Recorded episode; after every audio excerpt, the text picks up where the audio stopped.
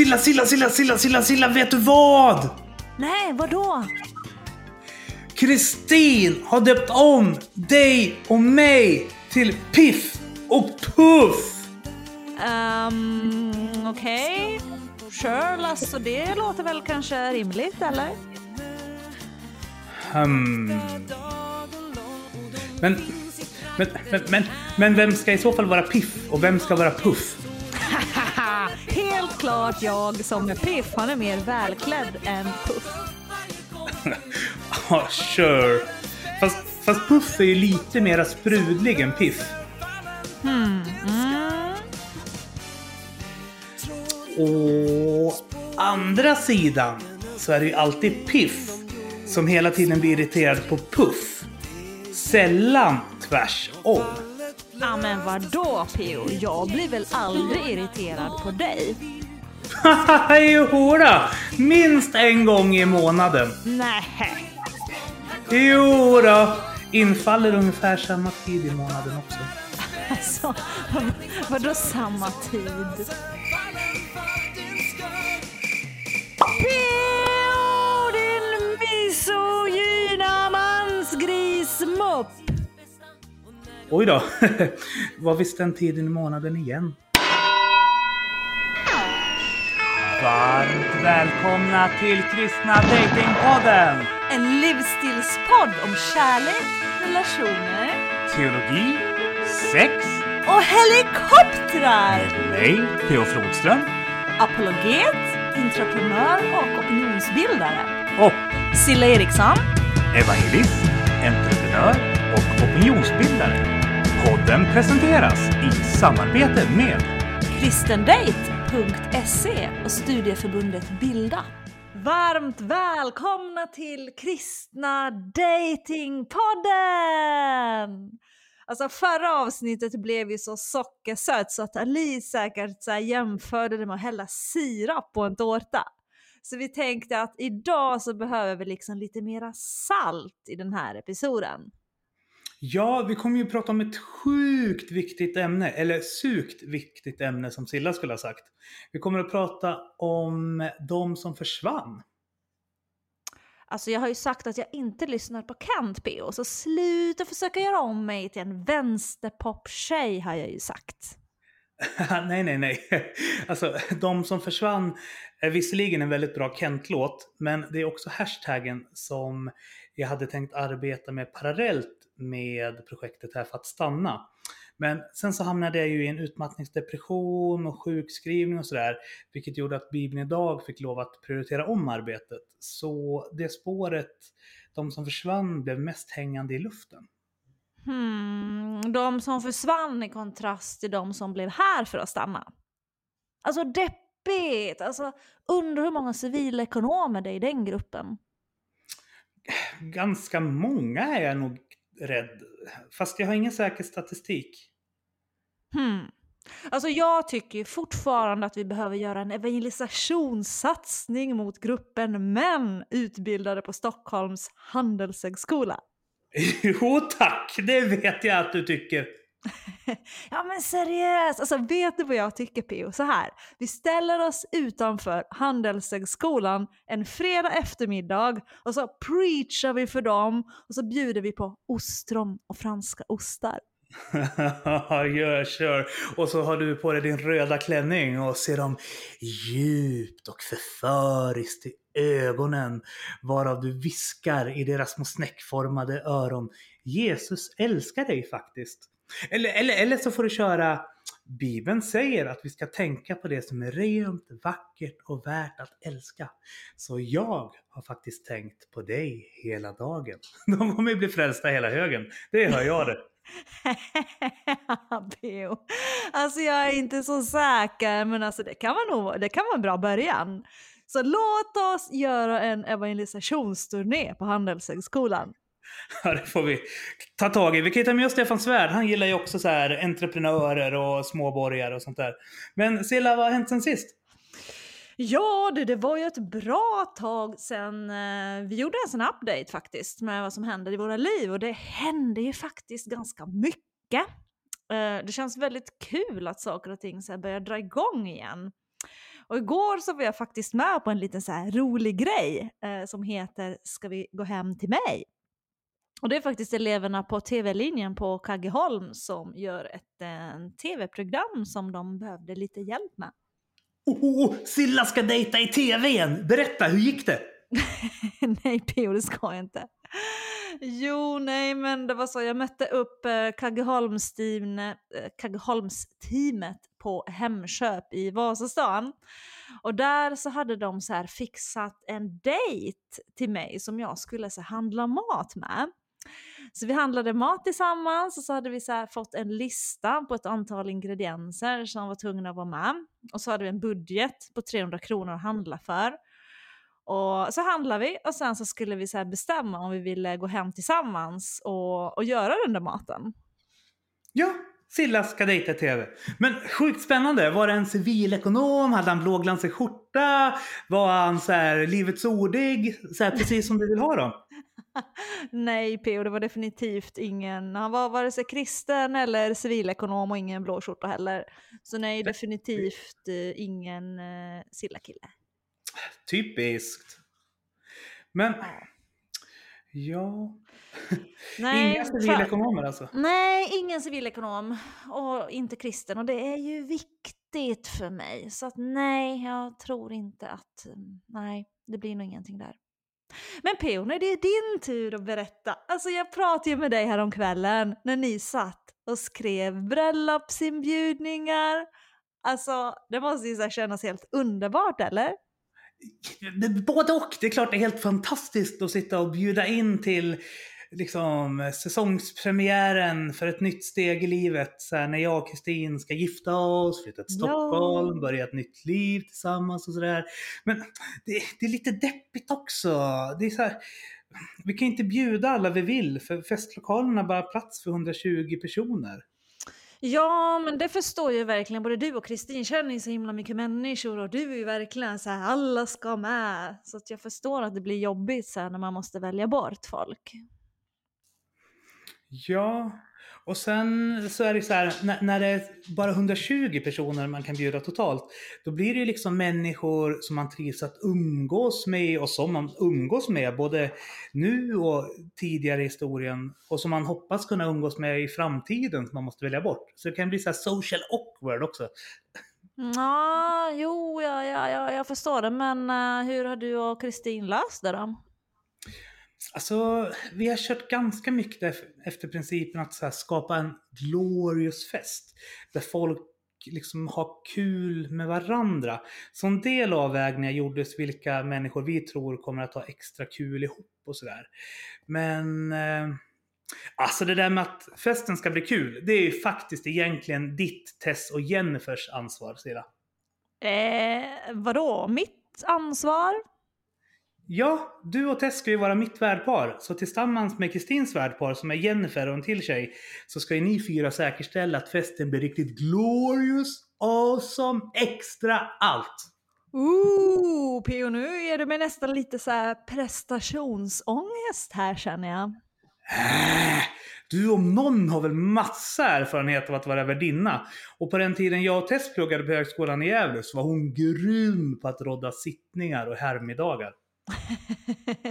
Vågar ens fråga vad en herrmiddag var varför Tess anordnade dem?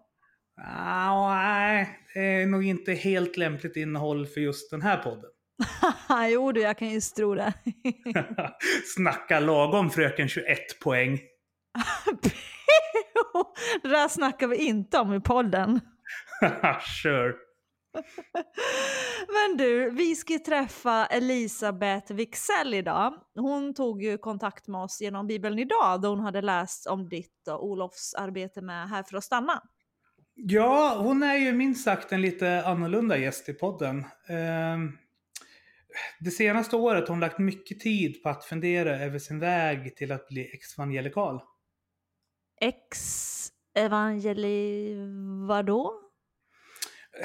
Det är ett samlingsbegrepp för människor uppväxta i frikyrkomiljö som befinner sig i en så kallad rekonstruktion av sin livsåskådning med avstamp i sin kristna frikyrkouppväxt. Men som väljer att göra den här rekonstruktionen utanför en församlingsgemenskap.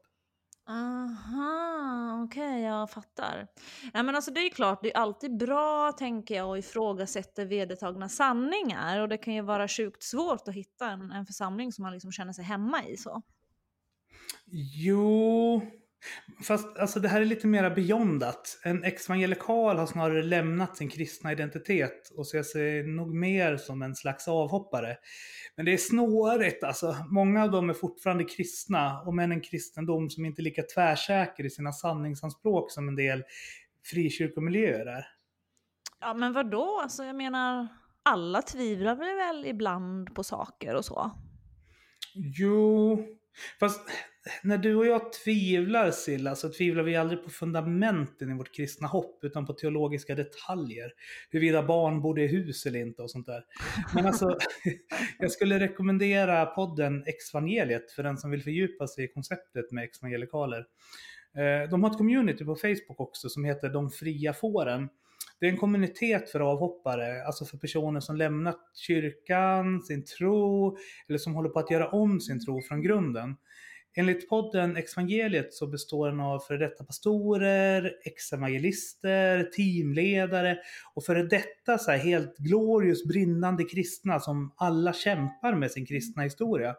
De har ofta svårt att bli mötta i sin smärta av sina kristna familjemedlemmar och vänner och känner sig mest osynliggjorda av samfunden och dess pastorer. Ja men shit P.O. vad deppigt alltså. Alltså att vi kristna så är inte så här kan möta människor som har hamnat i andliga ökenperioder eller tvivel i livet. Jag menar, det händer väl alla, tänker jag, förr eller senare på något sätt. Jo, så är det ju. Men det är också så här, vi är ju alla individer och människor med våra egna utmaningar. Eh, jag har genom mitt liv gjort plats för jättemånga sårade själar som behöver stöd och hjälp vidare i livet. Problemet är att om du är en person som i likhet med mig kan ha lite svårt att sätta gränser så kan sådana personer skapa en livssituation som dränerar dig på all energi och gör dig helt resurslös. Så att igen, i alla fall jag känner inte alltid att jag hjälper dem genom att försöka vara snäll och försöka ge dem någonting som jag inte har kapacitet att ge dem. Men du är lite bättre på så här rak och tydlig kommunikation och sätta gränser och sånt där. Så det kanske mer är din grej Silla. Ja, det kanske är det. Men uh, du tänker på det här med vikten att liksom så här, omge sig med glada, peppiga, positiva människor som liksom ger bra vibes och bra energi liksom. Ja, precis. För att det är inte min erfarenhet av den här gruppen att de gör det. Eh, min erfarenhet är snarare att eh, de, en del kan vara riktiga energitjuvar. Så att jag tar alltid några djupa in och utandningar när jag ser brev från en ex-evangelikal. Då en del av dem nästan liksom är definitionen av en rättshaverist. Som anser sig ha rätten att lasta över all sin skit på mig och alla andra som fortfarande identifierar sig som kristna. Samtidigt som jag kan identifiera mig med mycket av det de står i. Så det blir ett dilemma oftast för mig när jag träffar på dem. Nej, men P.O. hur då? Du är väl inte ex-evangelikal, eller? Nej, nej, nej. Eh, men, eller, alltså så här. Jo, det kan man nog kanske säga att jag var under tio års tid. Utan att jag hade något begrepp för det. Eh, för jag har ju aldrig riktigt passat in så, vare sig i arbetarrörelsen eller inom frikyrkan. Vilket gjort att jag alltid varit den där lite avvikande personen som människor kanske accepterar snarare än att Eh, jag fullt ut ses som en del i gänget. Så. Inom arbetarrörelsen så är många skeptiska mot kristna, inte minst sådana som likhet med mig är vän med en massa borgare och Sverigedemokrater och ja men du vet det ena med det tredje. Och inom frikyrkan så är människor minst lika skeptiska mot alla som står till vänster om Kristdemokraterna.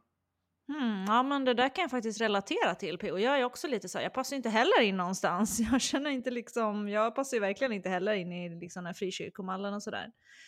Men, äh, nej, men det där stämmer inte. Det finns ju också massa vänstermuppar som gillar klimatet och fri invandring. Suckmupp! Det är inte att vara vänster, det är att vara vänsterliberal.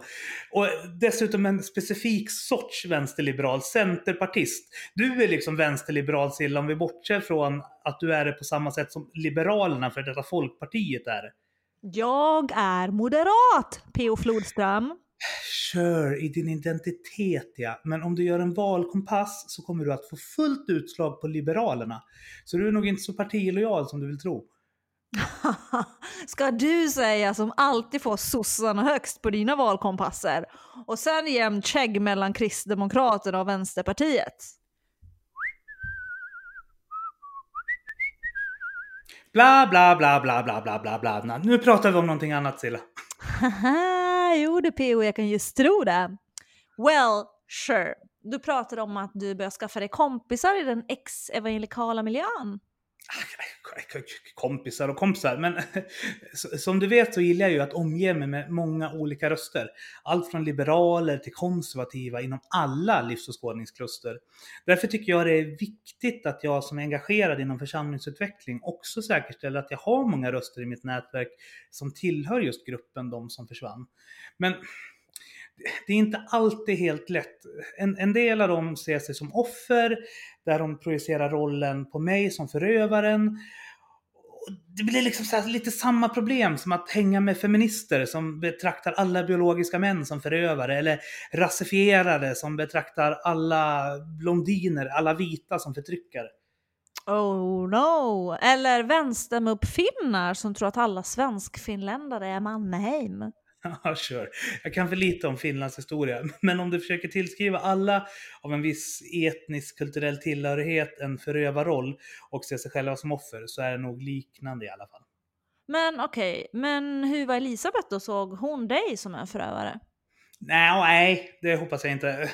Hon är definitivt ingen rättshaverist i varje fall, utan känns som en väldigt grundad person som äger sin egen historia, har koll på sitt egna sociala ansvar i olika miljöer och ger ett allmänt positivt och väldigt moget intryck. Hon känns lite som en sån där powerkvinna med skinn på näsan som du brukar gilla. Hon gillar dessutom det här med anknytningsteorier. Eh, den 8 december förresten så ska hon och jag tillsammans leda ett seminarium med bland annat Karl-Henrik Jaktlund, Amanda Lundin, Ester Kassen, Hanna Möllås och Karin Fahlström. Där vi kommer att diskutera frågan kring vad i svensk frikyrkokultur som skapat sår hos människor. Förhoppningsvis få till ett bra samtal kring hur fler människor kan undvika att må dåligt eller skadas i våra miljöer. Mm, men det låter jättespännande. Och i så fall ser jag verkligen fram emot att få träffa henne. Ja men det borde du göra. Hon, för Elisabeth är verkligen supertrevlig. Sen är det väldigt intressant ur flera perspektiv. Då hon inte alls är uppväxt i typ Knutby, Karisma Center eller Livets Ord Uppsala under Ekmans ledning. Utan hon kommer från vad vi brukar betrakta som ganska sunda och vanliga miljöer. Så en fråga som jag verkligen konfronterades med i mötet med henne var hur det kunde komma sig att en tro som var baserad på en frikyrkouppväxt i helt normala EFS och pingstkretsar kunde landa så snett. För att det hon berättade om också är att hon hade förhållandevis bra kristna ledare. och Hon kommer från en helt normal fungerande familj och bra kristna kompisar och sådär. Men ändå eh, så vart Gud en, en, en destruktiv Gud fick en destruktiv roll i hennes liv. Eh, så att, ja, det ska bli intressant att höra hur det kunde gå så illa fast alla runt omkring henne ville så väl. Hmm. Alltså det låter ju som att det här kan bli ett ganska utmanande avsnitt. Vi kanske så här borde ta och stärka oss själva med någonting lite glorious först. Du, när vi gjorde avsnittet med Josefina Renius så blev det ju en veckans låt över från hennes kompis Pelle Ankarborg. Alltså jag tycker att den kan ju faktiskt bli riktigt bra för ett sånt här avsnitt. Som mer så fokuserar på sånt som skaver och gör lite ont. Sången heter Orkar bära för en dag och riktar sig till alla de som står och väger på tröskeln till att faktiskt lämna församlingen. Ja. Yes, men det låter bra Silla. Men eh, så luta tillbaka, så lyssna på veckans låt så ska vi träffa Elisabeth Wixell efteråt. Alltså Pelle Ankarborg med sången Orka bära för en dag.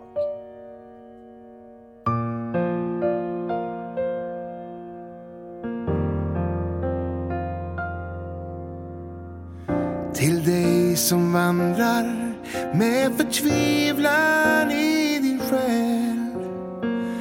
Till dig som tappat tron på mänsklighetens väl.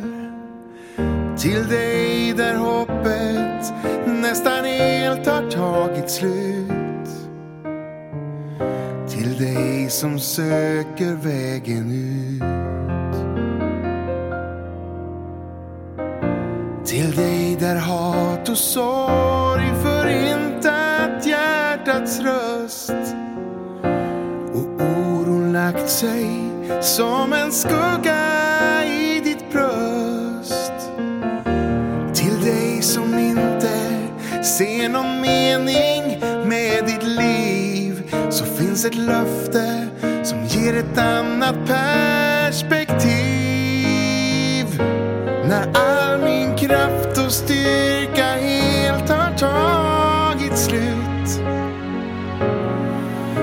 Att ge efter för min svaghet blivit enda vägen ut.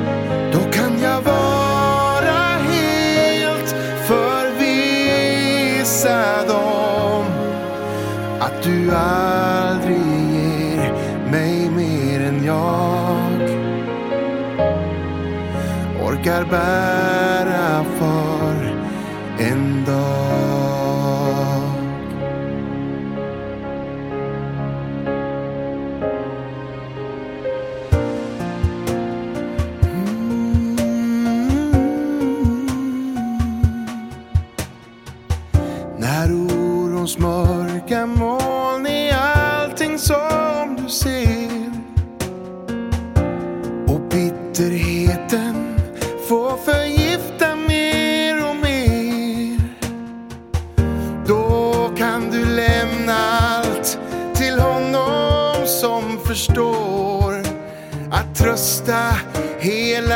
läka dina sår.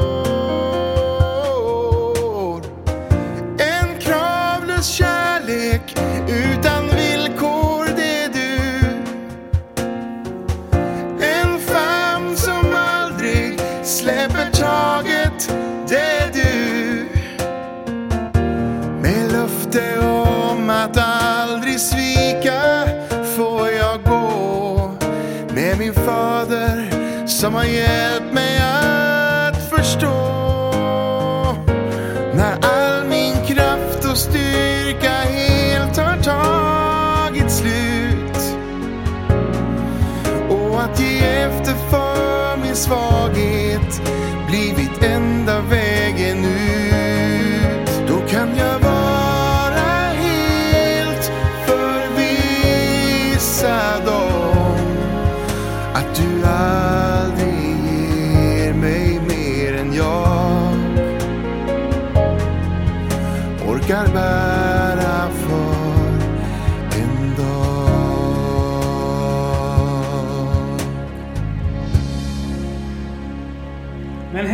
Elisabeth, vad kul att du ville komma och besöka mig och Silla här i Kristna Datingpodden. Ja, men tack så mycket för det. Spännande. Ja men, ja men verkligen, jag ser jättemycket fram emot den här kvällen. Vi ska prata om anknytningsteorier har jag ju fått höra också. Mm, absolut, jag har förstått att vi har ett gemensamt Ja. intresse där. Och du har ju ett gemensamt intresse med mig Härligt. också, fast från ett litet annat perspektiv. Jag har ju jobbat med projektet Här för att stanna under förra året, där vi även var intresserade av att ta del av berättelserna från de som försvann. Och eh, du och jag fick ju kontakt just på grund av att du är en av de ex-evangelikaler som det brukar kallas, som har rekonstruerat eran tro. Så att du är inbjuden ikväll både för att prata om anknytningsteorier men också för att berätta lite mer om hur de har varit i funktion under din rekonstruktion.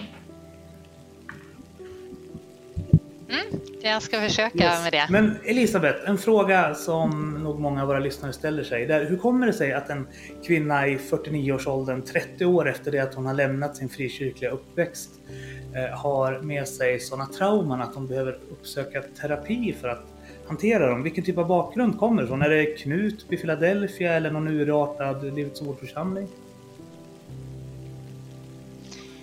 Alltså, jag, jag har ju själv gått och plockat i det där rätt mycket. Vad är det som gör att jag, jag är där jag är? Därför att eh, jag kommer ifrån ett, ett väldigt vanligt frikyrkligt sammanhang, tror jag man skulle säga. Eh, egentligen har jag ju, den enda församlingen jag har varit med i är EFS och det är ju egentligen en del av Svenska kyrkan. Men jag kallar mig ändå för ex-evangelikal och frikyrklig därför att det som nog präglade mig mest var en del, så jag kommer från en liten ort där, där eh, kyrkorna samarbetade mycket så jag hängde i Pingstkyrkan en hel del.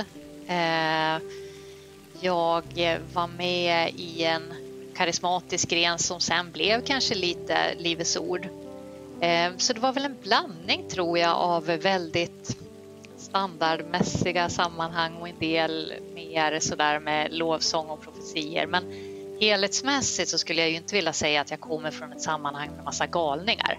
Utan jag kommer från ett sammanhang där de flesta var schyssta och bra.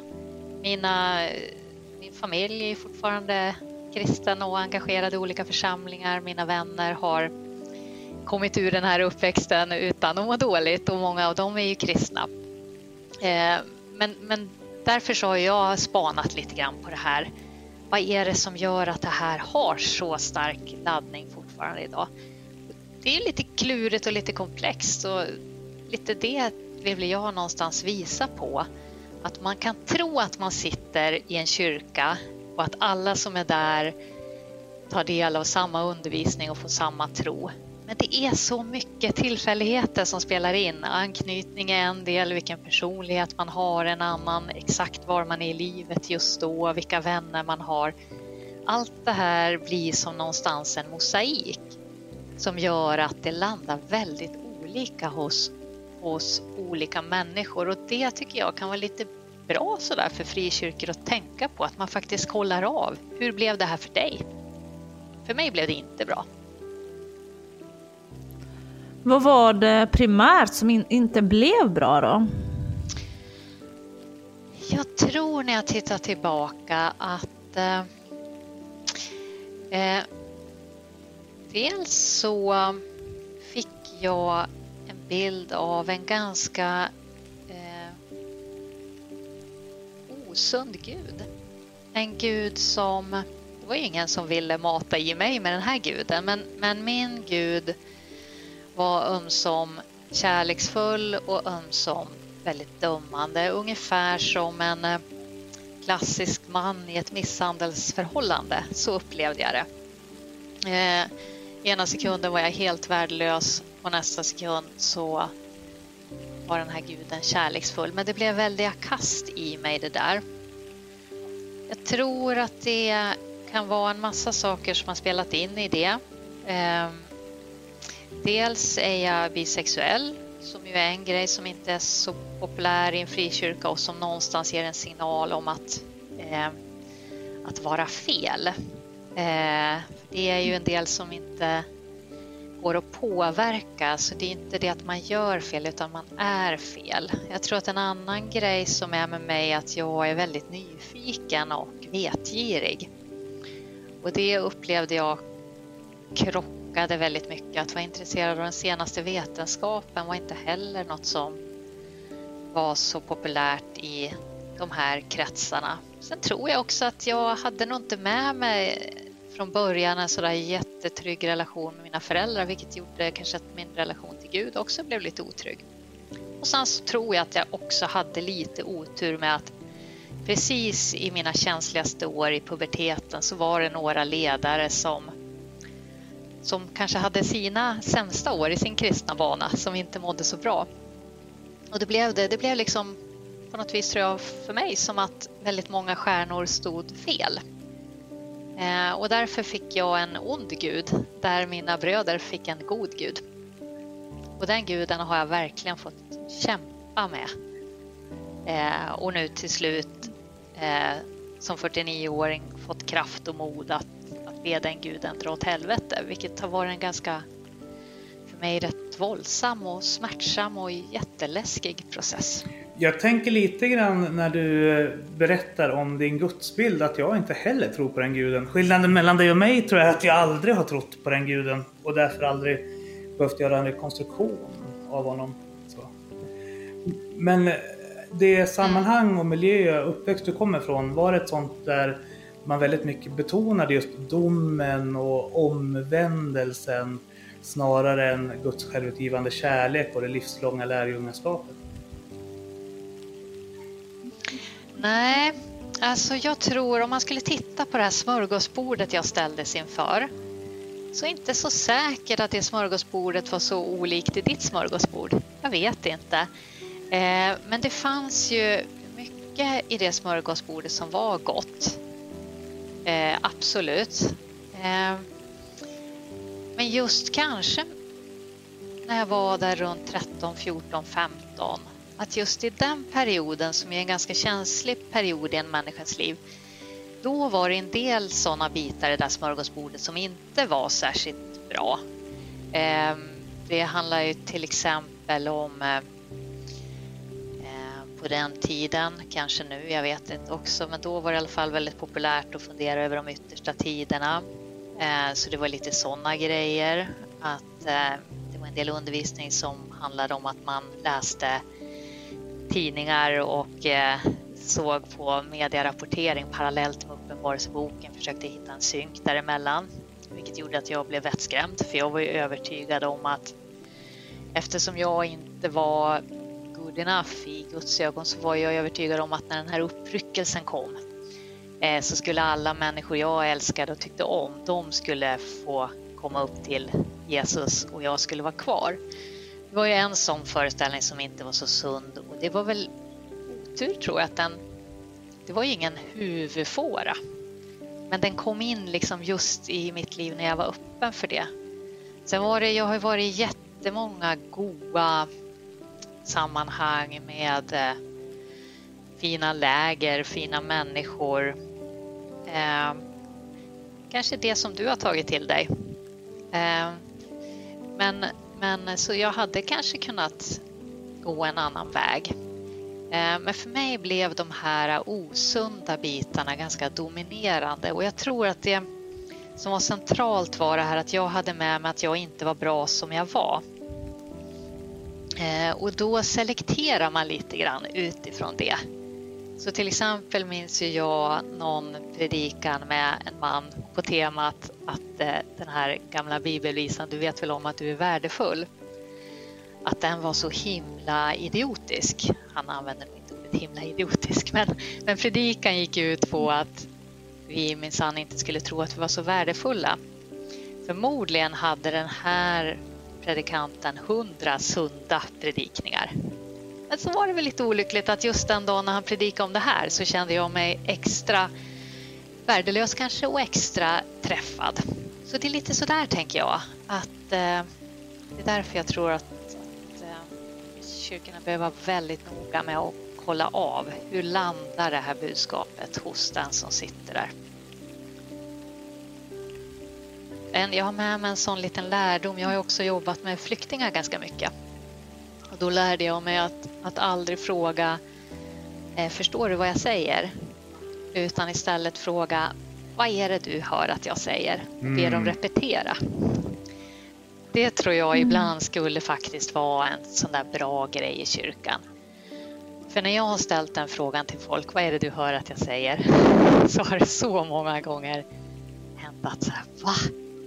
Är det det du tror att jag säger? Det var inte alls så jag menade. Det mm. kanske hade fått eh, en betydelse om några kristna ledare hade kollat av. För jag är inte så säker på att de ville säga det till mig som faktiskt landade i mig. Silla, du som är evangelist, hur tänker du kring Elisabeths berättelse? Du har ju mm. cyklat in på estrader runt hela världen. Ja, nej men alltså, alltså, jag blir ju för det första jag blir väldigt sorgsen av att höra att man liksom kan ha en sån liksom negativ erfarenhet och en destruktiv liksom relation på det viset till Gud. Alltså jag, min liksom bild av Gud är verkligen att han är en så här liksom kärleksfull liksom far som verkligen så vill ge mig extra allt och det är liksom sån liksom på något vis relation som är så präglad av liksom kärlek och allt gott och jag har liksom, jag har aldrig ens tänkt i de här banorna att han skulle liksom vara en dömande, sträng far som inte liksom älskar mig och vill mig allt väl. Så bara det du beskriver, alltså bilden av Gud och din relation till honom, det gör mig väldigt sorgsam. För det här är saker som jag aldrig har funnits i min värld sedan jag blev frälst för åtta år sedan. Så det, jag, jag blir jätte liksom så här tyngd av att höra det du säger, det är jättetråkigt. Och sen kan jag också liksom ifrågasätta liksom ledarskapet i kyrkan. Det kanske är saker och strukturer där som man behöver förändra för att inte riskera att, att ungdomar hamnar där du hamnade. Liksom. Och där sitter jag också och funderar på vad är det man behöver vara mera uppmärksam på. Uh, för jag tror ju att det här händer idag också eftersom vi förlorar så väldigt många unga människor som väljer att lämna kyrkan så är det ju någonting som vi gör fel. Det måste ju vara någonting som vi kan utveckla på något sätt tänker jag. Annars skulle vi inte tappa så många som vi gör. Så det funderar jag på hur man skulle liksom kunna... Var, var, var, behöver förändringen ske liksom, och hur gör vi den? Jag har ju nu här under året gått med i en kommunitet på eh, Facebook med avhoppare. Eh, och då är det avhoppare både sådana som har lämnat kyrkan och sådana som har lämnat kyrkan med behållit sin tro som jag själv, eller jag har ju egentligen fått en ny tro, eh, mm. men den kanske inte är så renlärig. Men också, ja, det är liksom hela spektrat av de som, som skapar något nytt och de som lämnar. Men det som jag tycker är väldigt intressant i det sammanhanget är ju att tidigare så har jag tänkt att nej, det är ju jag som är, är överkänslig. Eh, för jag, jag blir ju triggad fortfarande så till en grad att när frikyrkorna i min stad gick ut och lämnade biblar i, i brevlådan, det var ju tänkt som en liten kärleksgåva och säkert ett försök att få nya medlemmar. Då slår ju det så himla snett så att jag får ju hjärtklappning. Jag blir så provocerad. Så till den grad att mina barn måste säga sådär, men du mamma, andas lite. Det, det, eh, det är klart att du kan skriva till frikyrkorna, men sov på saken först. Det är härligt med fina barn som, som förstår sig på, på sånt. Men, och då har jag tänkt tidigare att ja, men jag är överkänslig och jag har haft svårt att gå på mina barns skolavslutningar när de har varit i kyrkan utan att behöva gå fram efteråt och prata med prästen. Eh, men, men då har jag märkt att jag är inte ensam. Det är ganska många som är såriga eh, på ett sätt som jag absolut inte tror att kyrkan ville och som jag heller inte tror att kyrkan förstår. Eh, och jag tänker att, att, eh, att det faktiskt vore bra för de som är i kyrkan att vara lite mer nyfikna på det lidande som man oavsiktligt riskerar att skapa hos människor. Och då tror jag att det är bra att, att prata med människor som har lämnat. Eh, för det är nog enda sättet att få reda på om man gör någon illa. Jag tror att ingen vill göra någon illa i Guds namn. Eh, och då kan det vara rätt bra att bara ha koll på att ibland gör man det fast man inte vill. Mm. Mm. Men Elisabeth, en del i din process att hitta tillbaka, eller i ditt fall inte hitta tillbaka till, utan hitta till en kärleksfull Gud berättade du att göra upp med den gamla gudsbilden. Och, och med det fick du hjälp mm. av, eh, av en terapeut. Eh, är det någonting du vill dela med dig av, av om hur den processen såg ut? Ja, men det delar jag faktiskt gärna med mig av därför att eh, jag tror att jag har gjort fel hela vägen sedan jag lämnade kyrkan utifrån någon sorts läkningshänseende. Eh, för jag har försökt sådär att ibland komma tillbaka till kyrkan och tänka att ja, men bara jag hittar en bättre församling så kommer det nog att funka. Eh, och lite sådär, men nu Elisabeth kan du väl tugga i dig. Nu är du vuxen, nu kan du ta lite skit eh, så får du lite bra grejer på köpet. Eh, men det där har inte funkat för mig utan det som faktiskt har fungerat det har varit när jag blev hjälpt av en kristen terapi att verkligen våga tvivla, våga ta en rejäl brottningskamp med Gud. Eh, och det är ju lite grann som, som säger att jag är nästan traumatiserad av min religiösa eh, tro och bakgrund. Så för mig har den här uppgörelsen blivit jättevåldsam.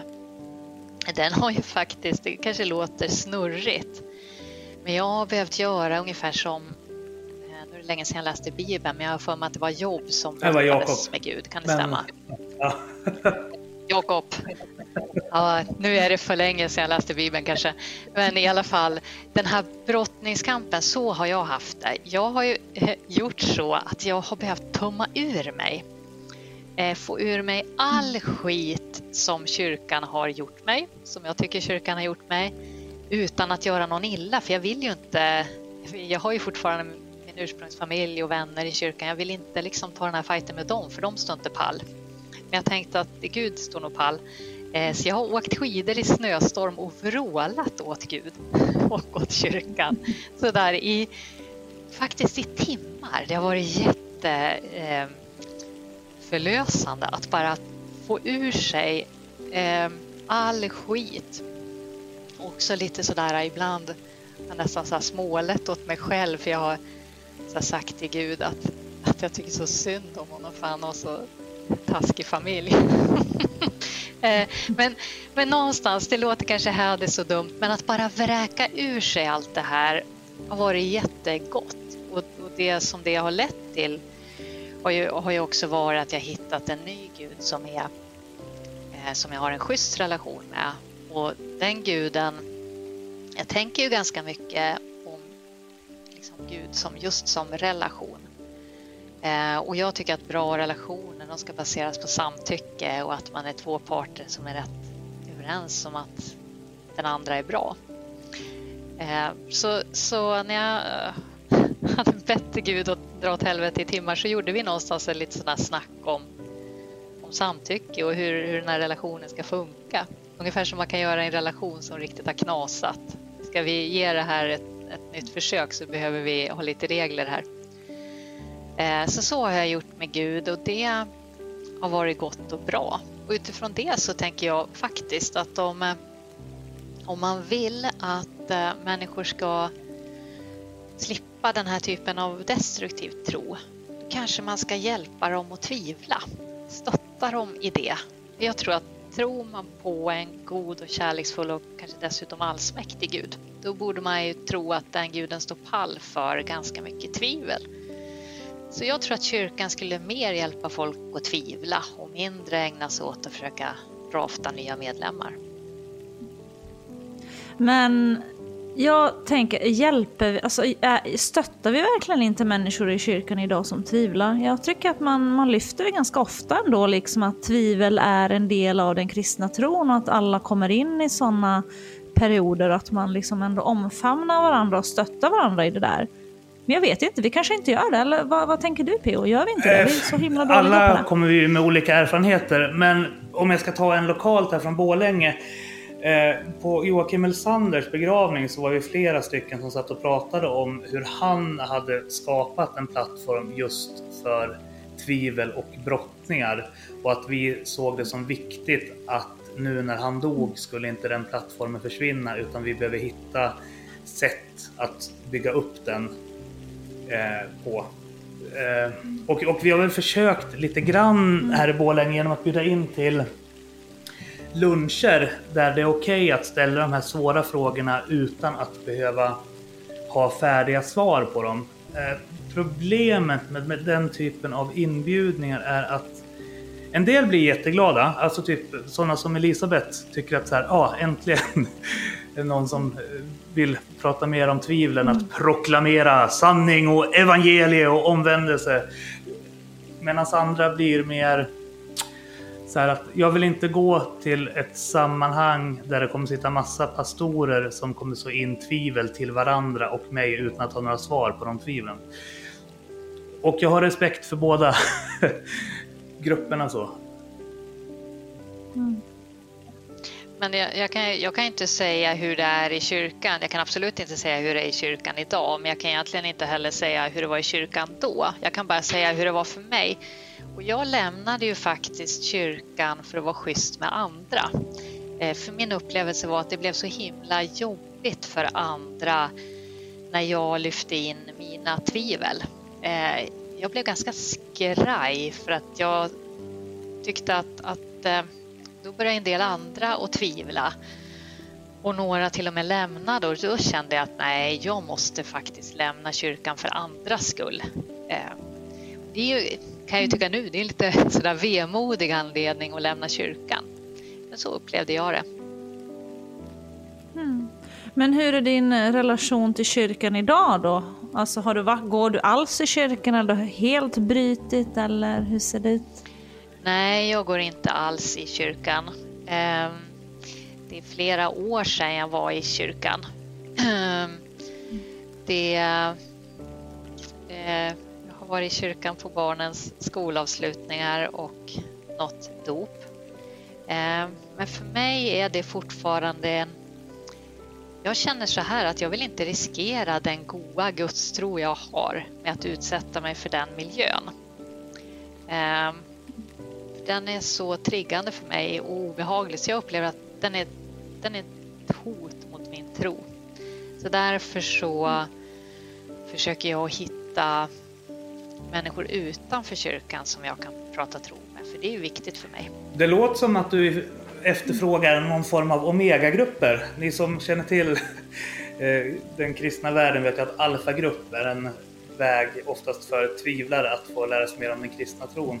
En omegagrupp kanske då skulle kunna vara en grupp för människor som vill kunna lära sig att tvivla kring den kristna tron. Ja, nej men och det är faktiskt en tanke jag har, har lekt med. Eh, det jag hör dig säga från Bålänge är ju att då har det varit i kristen regi. Det här är ju en extremt svårsåld tanke jag har, men jag tror ju faktiskt att man skulle ha sådana grupper som leds av avhoppare. Antingen avhoppare som har lämnat sin tro eh, eller som är kvar i en tro men som har en erfarenhet av hur det faktiskt är. Eh, jag tänker mig att, att det skulle mycket väl kunna vara kyrkorna som, som utbildar om typ att kristna studieförbund kunde ha ett material och att man väljer ut personer så att man ser att det är personer som, som har en omsorg om människor.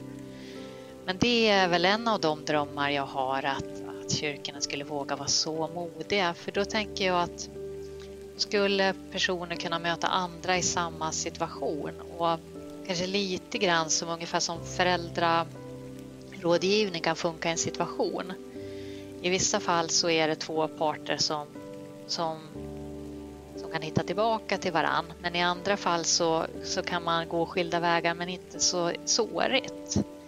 Eh, för jag tänker att det är inte så sunt och önskvärt att man som jag eh, först efter 30 år har liksom hyfsat bearbetat det här så det går att prata om. Det vore ju godare om, om man, kyrkorna kunde stötta precis vid lämnandet. Och då kanske inte alla skulle lämna heller. En del kanske skulle märka att deras tro och deras sammanhang höll för tvivlet.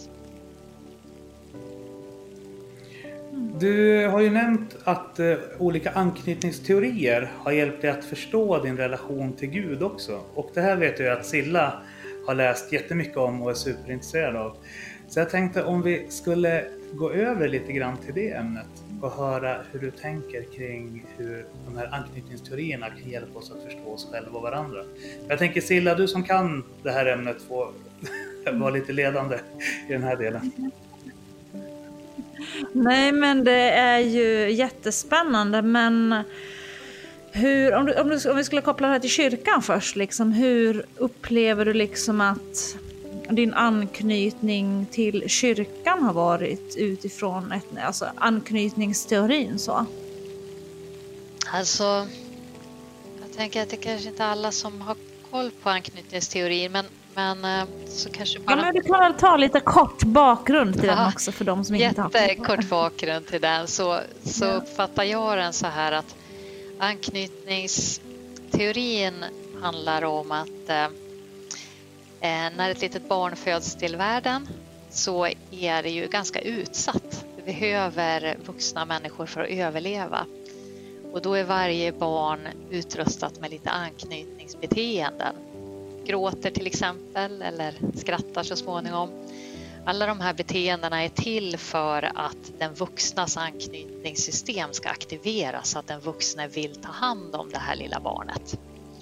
Eh, och då går det här bra så är det så att när barnet signalerar, gråter, så finns föräldern där och barnet blir mött. Och då får man med sig erfarenheter som ett liksom relationsmönster. Så man liksom får en sorts kodning av att när jag behöver hjälp så finns andra där för mig. Och det, där har forskningen visat att man delvis kan läka men också att många har med sig liknande mönster hela livet. Så, så börjar det lite dåligt så kan det påverka framtida kärleksrelationer.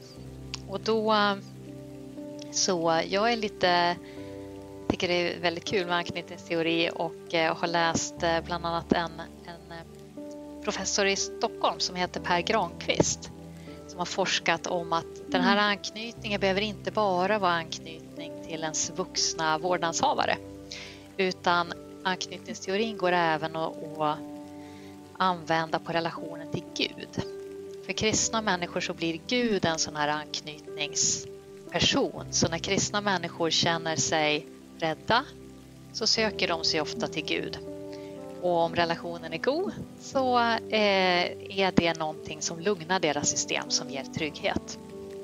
Ehm, jag tror inte att det riktigt går att tillämpa på kyrkan, i alla fall har inte forskningen visat det än. Men på Gud gör det det och i mitt fall så tänker jag mig att min anknytning till Gud blev ju väldigt otrygg. Så rent av eh, förskräckligt otrygg. Eh, för när jag kände mig rädd och sökte mig till Gud så var ju min Gud nästan som en sorts förövare. Eh, det var ju Gud som var farlig. Gud var ju värre än mm. mina, eh, mina värsta mänskliga relationer. Och jag vill säga det att jag kom inte från någon liksom bakgrund av övergrepp och elände utan men, men min Gud var eländig. Så min Gud förstärkte faran. När jag sökte mig till Gud så mötte jag en Gud som mer eller mindre attackerade mig. Orsakade fara och då, då blir det knas, då kollapsar systemet. Där man ska få trygghet och vila, där blir man ännu mer skrämd. Det är inget bra för en liten eller stor människa. Så din otrygga anknytning föddes egentligen lite där i din relation med Gud då? Att din liksom anknytning blev otrygg genom din relation med Gud? Nej, Upplevde... Nej jag tror väl egentligen eh, Jag tror väl egentligen att mina föräldrar har gjort så gott de kan och jag älskar dem och de är fantastiska. Men de har också med sig sina sår som de sen har läkt och sådär. Men, men när jag var liten så tror jag att den relationen var inte tillräckligt trygg. Så jag tror att jag fick med mig en otrygg anknytning till mina föräldrar och att den relationen, det blev det, de glasögon som jag såg på Gud med också. Mm. Så det var nog snarare så att min relation till mina föräldrar fördes över på hur jag tänkte med Gud. Och sen när jag mötte en del, jag mötte ju många vettiga kyrkan men också en del knasiga mm. gestalter och fick den här mm. gudsbilden tankad och ytterligare förvriden. Så det som var lite otryggt från mm. början blev ännu mer otryggt genom den här äh, undervisningen om till exempel yttersta tiden och dödssynder och allt mm. möjligt.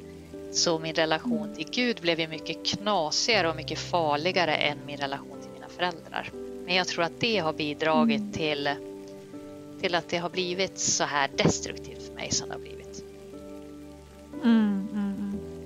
Så sen så valde du helt enkelt att uh, ta hjälp med det här. Så att nu har du gått i terapi och fått hjälp av lite olika terapeuter. Uh, skulle du säga idag att du har liksom bearbetat det här och att du har liksom en hel och trygg anknytning idag? Eller hur ser det ut för dig efter alla de här åren? Mm.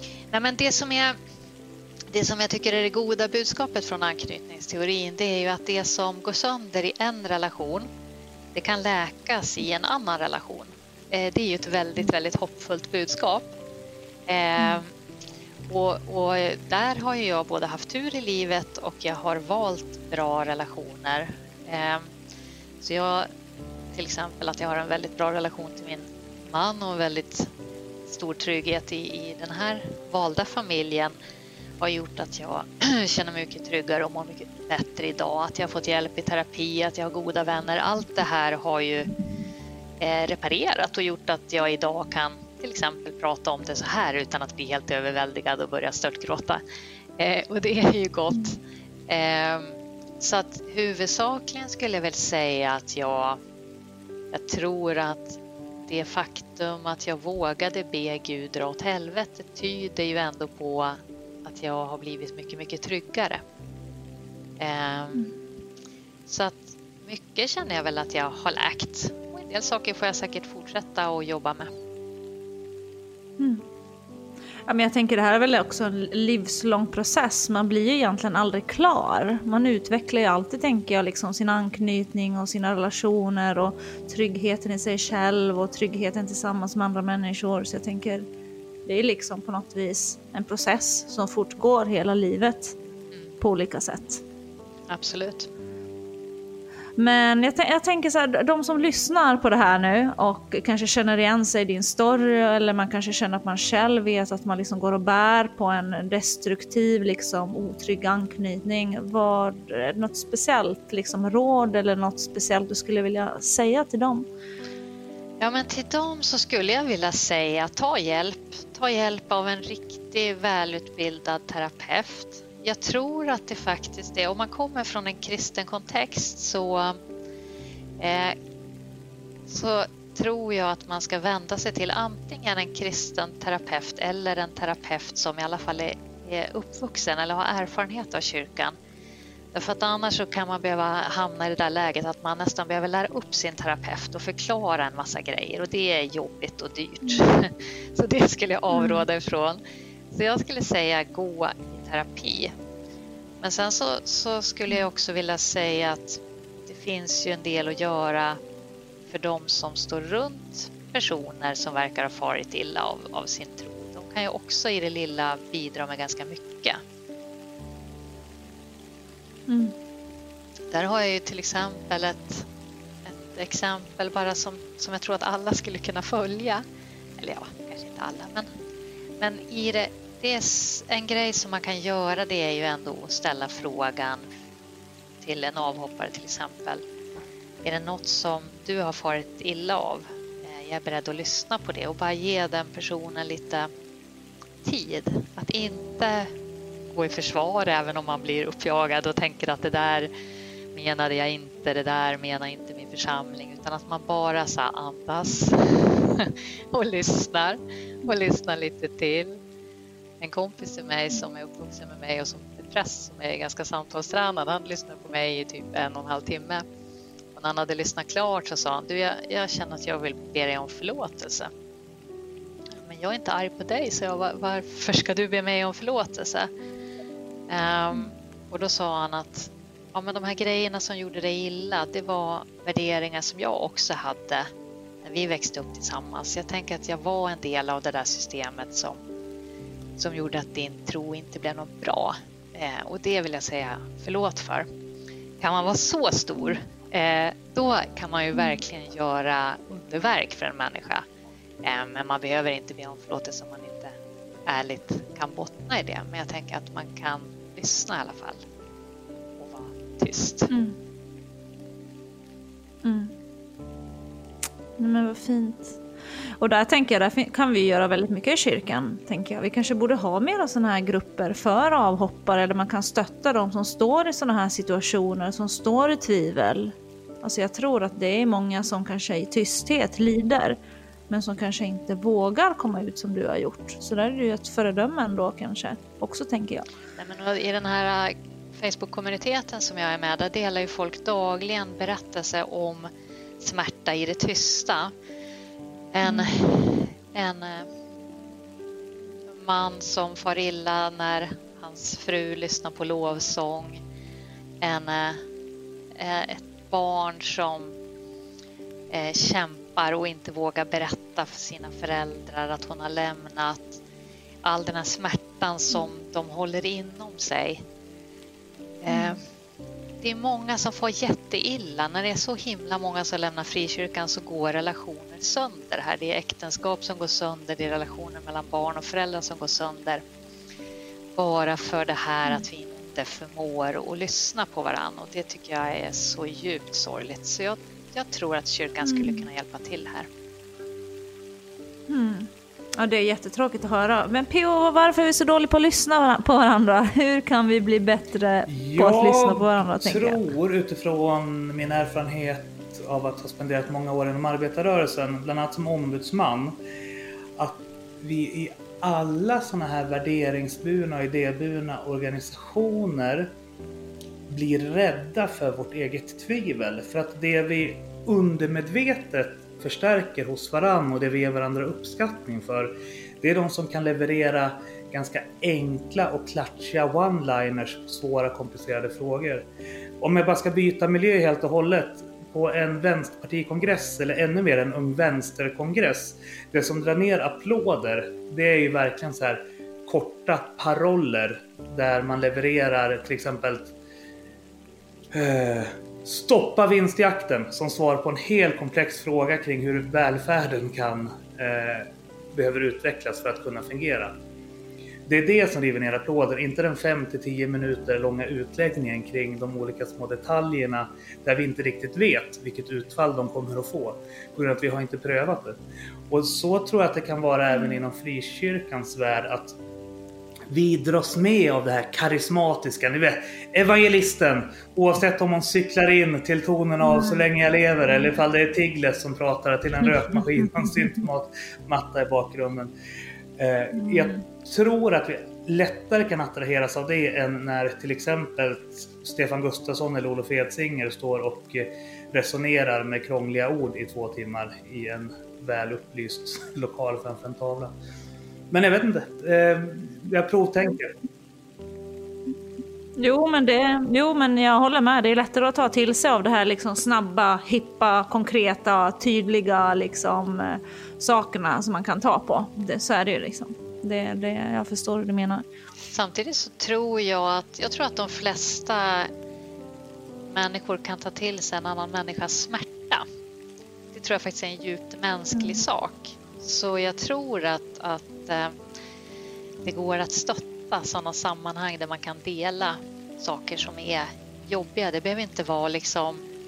Nu är just jag lagd åt det hållet att jag tycker att det är kul med teologiska utläggningar men jag tror inte att det är det som, som skulle hjälpa avhoppare. Det, det är inte det utan det, det handlar bara om att få tro och tänka och tycka och vara som man är och att, att det bara får vara. Ja, men jag kan ju ta ett exempel från Örebro teologiska högskola. Eh, en sån grej som verkligen kan ruska till en del studenter som kommer dit från lite mer karismatiskt konservativa sammanhang. Det är när eh, lärarna som håller i GT-kursen börjar med, inleder med att säga så här, och, och, bara så ni vet, Moses har inte skrivit Moseböckerna. Och, och, bara där kan det bli liksom en, en stor... Att man fäster sån stark identitet vid vissa så här, känslor kopplade till sin uppväxt. Andra exempel kan vara att ifall du ifrågasätter och utmanar att jorden skapades på sex bokstavliga dagar, alltså 24 timmars dygn. Eh, och du får att fast Bibeln påstår inte det här. Eh, kan också bli en sån eh, mm. revolterande känsla hos människor att de då kastar ut hela det sammanhanget. Eh, att vårt kristna hopp bygger inte på olika identitetsmarkörer eller vart du ställer i Israel-Palestina-konflikten. Det är också en sån där typ, eller abortfrågan. Det är såna här typiska binära frågor där det finns ett tydligt för eller ett mot och där det finns en ganska uppstissad, polariserad diskurs kring de frågorna.